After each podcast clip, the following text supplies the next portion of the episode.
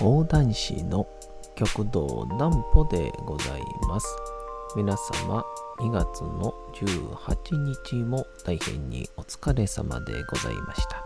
お休みの準備をされる方、もう寝るよという方、そんな方々の寝るおともに寝落ちをしていただこうという講談師、極道南歩の南歩ちゃんのおやすみラジオ。このラジオは毎週月曜日から金曜日の21時から音声アプリサウンドクラウド、Spotify、Amazon Music、Podcast にて配信をされております。皆様からのお便りもお待ちしております。お便りは極道南歩公式ホームページのおやすみラジオ特設ページから送ることができます。内容は何でも結構です。ねえねえ聞いてよなんぽちゃんから始まる皆様の日々の出来事や思っていることなどを送ってください。ご希望の方にはなんぽちゃんグッズプレゼントいたしますので、住所、お名前、お忘れなくと、えー、いうことで、えー、これがですね、ちょっと収録はいつもなんですけども、2月の、えー、17日に、えー、撮っております。あのー、まあ、ここ最近ちょっとこういうの多いんですけど、東京へ向かっておりまして、え、2月の18日に、えー、長谷庄司の、まあ最近ね、えー、ツイッターとかでもよく出てらっしゃる、えー、長谷の若旦那の押川さんにお会いさせていただいて、その後、講談協会の定石に出させていただく、そんなお話です。なんぽちゃんの明日は何の日？さて、明日が2月の19日でございますね。土曜日ですね。まあ2月も、まあこんなことよう言うてるんですけど、気づけばもう約10日ということ、すごいですね。さあ行きましょう。プロレスの日。1954年2月の19日、日本のプロレスで初の本格的な国際試合、力道山木村組 VS シャープ兄弟の一戦が東京蔵前国技館で開催されたことにちなんで制定をされた記念日。空手チョップが代名詞となっていた力士出身の力道山と柔道出身の木村正彦の初タッグ。などプロレス熱が盛んだった当時日本テレビと NHK が同時中継したほか東京新橋駅西口広場の街頭テレビには約2万人の観衆が集まるほどの熱狂ぶりだったそう。ちなみにこの時対戦をしたシャープ兄弟の兄ベン・シャープ氏は力道山への敬意から自身の息子の名前を力シャープと命名しています。これなんか結構あの聞きますよね。あの今すぐに出てこないのがえー非常に申し訳ないんですけど、あのー日本人のあお世話になったとか、えー尊敬をしているっていうので海外のあの方が自分の息子とか娘にその名前をつけるっていう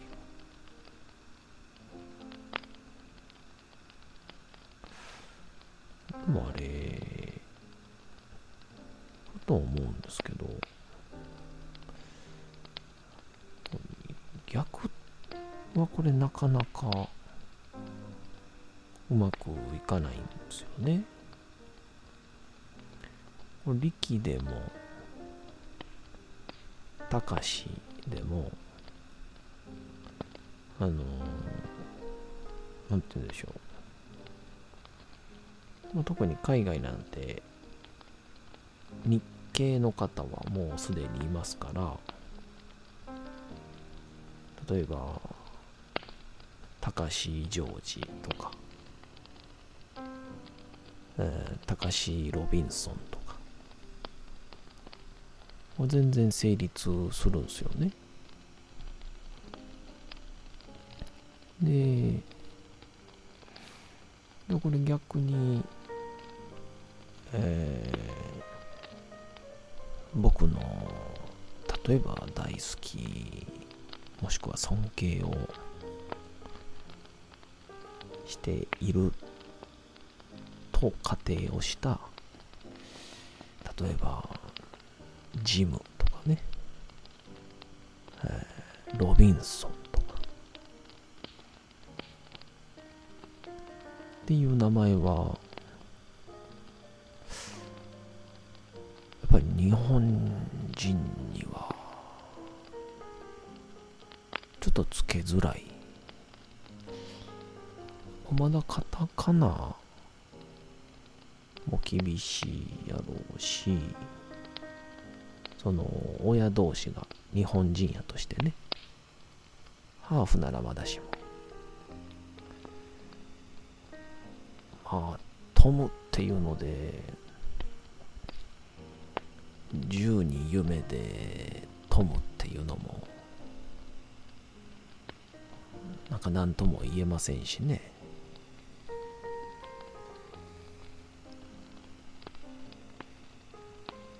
まあ、っていうのを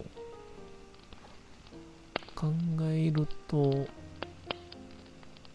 まあ本当日本にはまだほとんどが日本人なんだなっていうのを改めて思いましたね。まあ最近あのー駅伝とか箱根駅伝見てるともう歴史というか記録を作っていくまあこちら日本人もいますけど十何人抜きとかっていうのは結構アフリカ系の選手やったりとかは完全に陸上留学できてますけど最近甲子園とかがねハーフの子とか増えてきましたよね。まあお声るいくんもそうでしょうしちょっとずつ。まあ見てると明らかに身体能力が違うっていう。えー、まあ少しずつ英語喋れる人も当たり前になっていくんでしょうね。まあそんなこんなで。えー、18日に講談協会の定石に行かせていただいてでその前に永谷商事の若旦那というお名前でおなじみの押川光則さんかな。と、えー、お会いをさせていただく予定でしてでまああの神田伯山先生の伯山 TV にも出てらっしゃったりとかまあ本当にこう長谷という東京にたくさんの劇場、まあ、不動産でやってらっしゃる会社なので、えー、たくさんの劇場をお持ちでらっしゃって多くの芸人を、えー、支えてこられたという本当に余生業界の大功労者であられるこの長谷の、まあ、後取りと言いましょうか。まあ、新たな時代を築こうっていうので、えー、こう、どんどんどんどんと SNS を発信されたり、YouTube 会に出たり、はたまた、いろんなコミュニティからいろんな業界の方々をコラボさせたりとか、非常にこうちょっとまあある意味閉塞的な古典とかもしくはこう着物とか少しまあ時代のスピード感が少しゆっくりめの世界に新しい風をこう吹かしてらっしゃる方が、えー、ご自分の、まあ、采配お客さんが喜んでくれる組み合わせでこう寄せを作っていらっしゃるんですよね。こうベテランの方が出る回とかもしくはこう若手の方が活躍する回とかでそこには教会とかあとは派閥とかっていうものは一切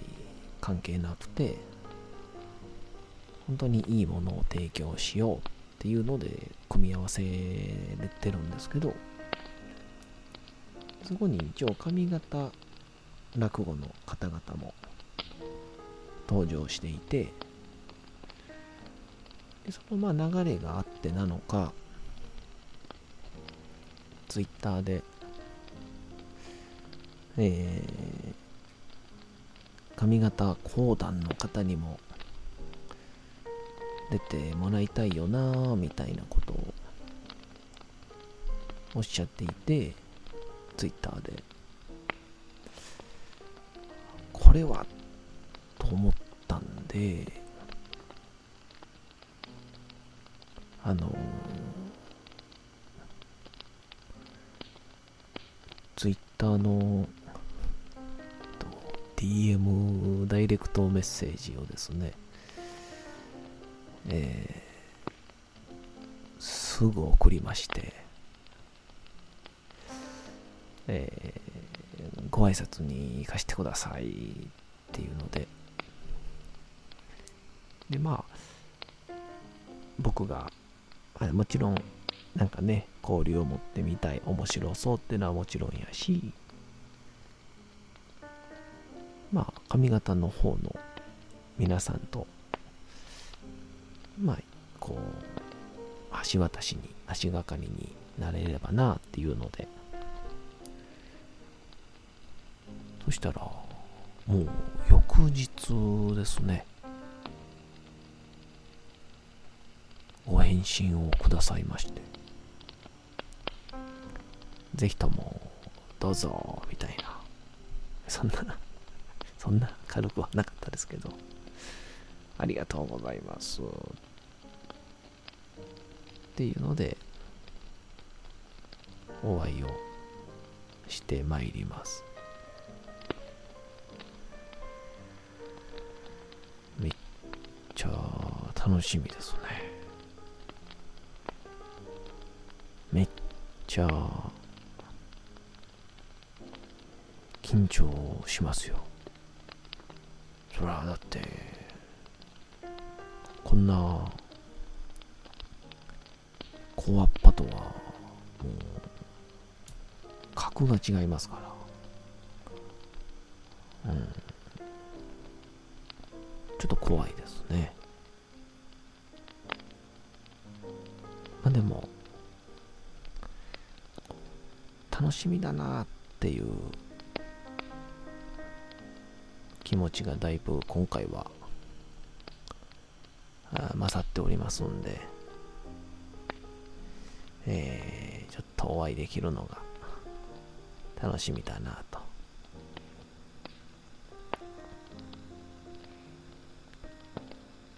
で、それが終わってから、えー、南郷兄さんという兄弟子を通じて、えー、あの、交流をさせていただきております。えー、神田三緑先生に、えー、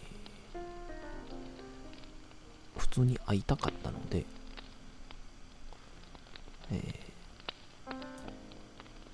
会いたいですって連絡したら、急に電話来まして、前、前ちょっとここでも話しましたけど、出るって言われて 軽くないって出るって言われて。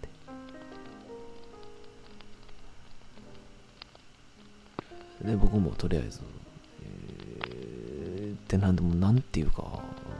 テンパってしまって、パニックになって、いいんですか？みたいな。あの、普通なら、本当ですか？嬉しいです。ありがとうございます。みたいな。言えばいいんですけど、いいんですか？みたいな。なんか、その、100円の回転寿司の皿ばっかりじゃなくて、200円、300円も取ってええで、いいんですか？みたいなテンションで、えー、一滴、まあ、えー、答えて、で、ありがたいことに、えー、各先生方に連携を取ってくださり、えー、無事、出演させていただけることに、えー、なりました。えー、ちょっと一生懸命頑張らないといけないなというところで、まあ、何はともあれですね。まあ、ちょこちょこ最近東京で、まあ、えー、業界のみならず、いろんな多方面の方々とも、えー、交流をさせていただいておりますので、まあ、ぜひともこれで、えー、少し髪型のなんか仕事が増えればいいなぁと思いますね。はい。まあ、あとは、仕事ついでにいろんなとこに遊びに行けるのが嬉しいですね。旧友と会えたりとか。えー、ぜひ、えー、同級生とか知り合い、会える方、ぜひともお会いしましょう。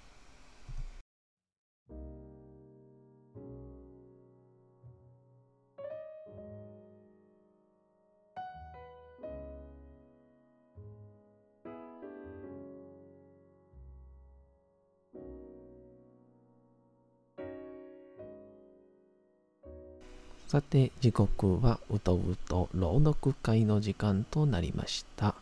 皆様、小さい頃眠れなかった時に、お父さん、お母さん、おじいちゃん、おばあちゃん、お世話になっている方に本を読んでもらった思いではないでしょうか。なかなか眠れないという方のお力に寝落ちをしていただければと、毎日様々な物語、小説をお届けしております。さて、本日もお読みしますのは、小説吉田松陰でございます。えー、まあ今やったら、僕なら夜行バス、新幹線で、ぴょぴょーっと行けますけど、当時は歩いて行ってらっしゃったわけですからね、えー大変なことですよ。えーそんな中でも、革命の火を灯し続けた松陰先生のどうぞ物語本日もお楽しみください。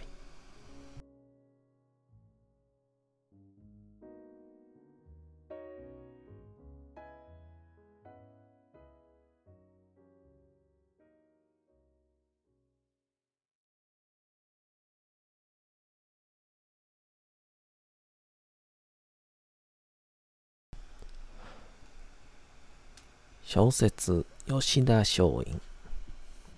道門冬治佐久間象山の言う処世術が純粋な松陰にはすぐにはピンとこなかった。ちょっと考えてやがてなるほどとうなずいた。漂流すればよろしいわけですね。そうだ。象山はにっこり笑った。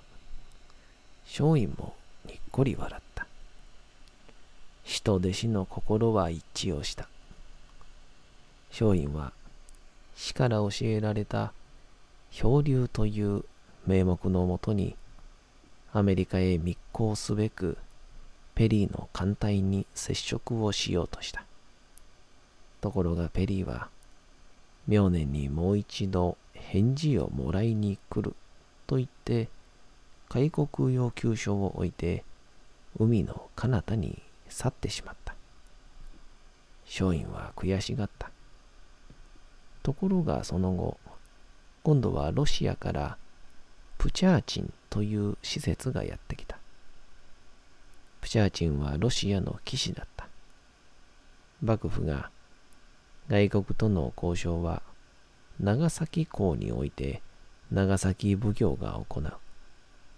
長崎へ回られたい。と言うと、分かったと言って、素直に長崎港へ回っていった。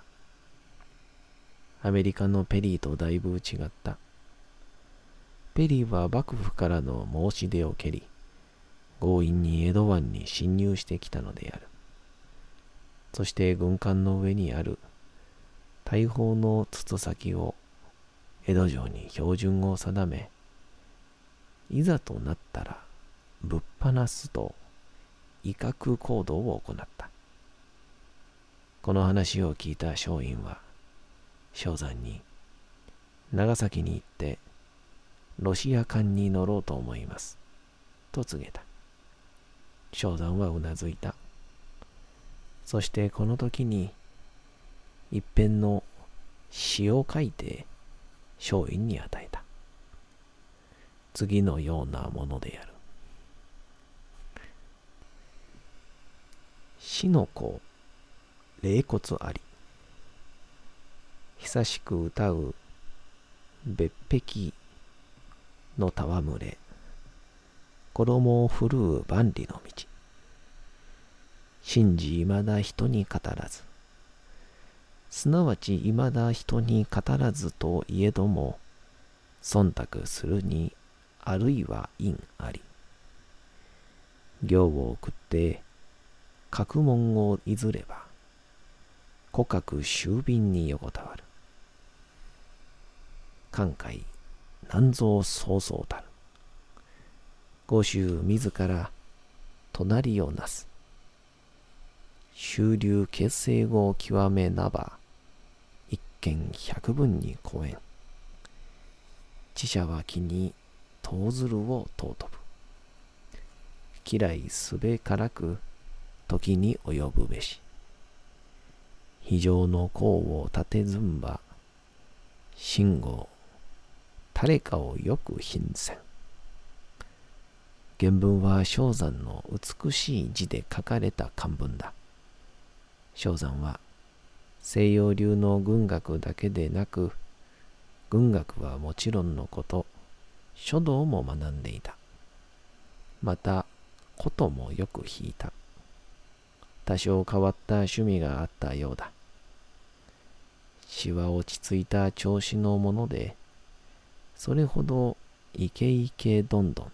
と煽り立てたようなものではない。そしてこれはプチャーチンが乗ってきたロシア艦に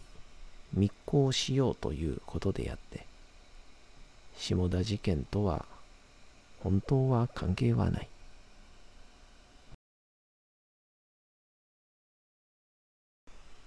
さて、本日もお送りしてきました、なんぽちゃんのおやすみラジオ。